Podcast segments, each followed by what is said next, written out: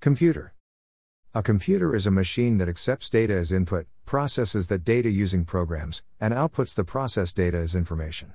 Dot. Introduction to Computer. 2 Introduction to Computer Part 2. Operating System. An operating system is a software which performs all the basic tasks like file management, memory management, process management, handling input and output, and controlling peripheral devices such as disk drives and printers. Operating System Part 1. Operating System Part 2. Installing Windows 7 Windows 7 Installation Guide.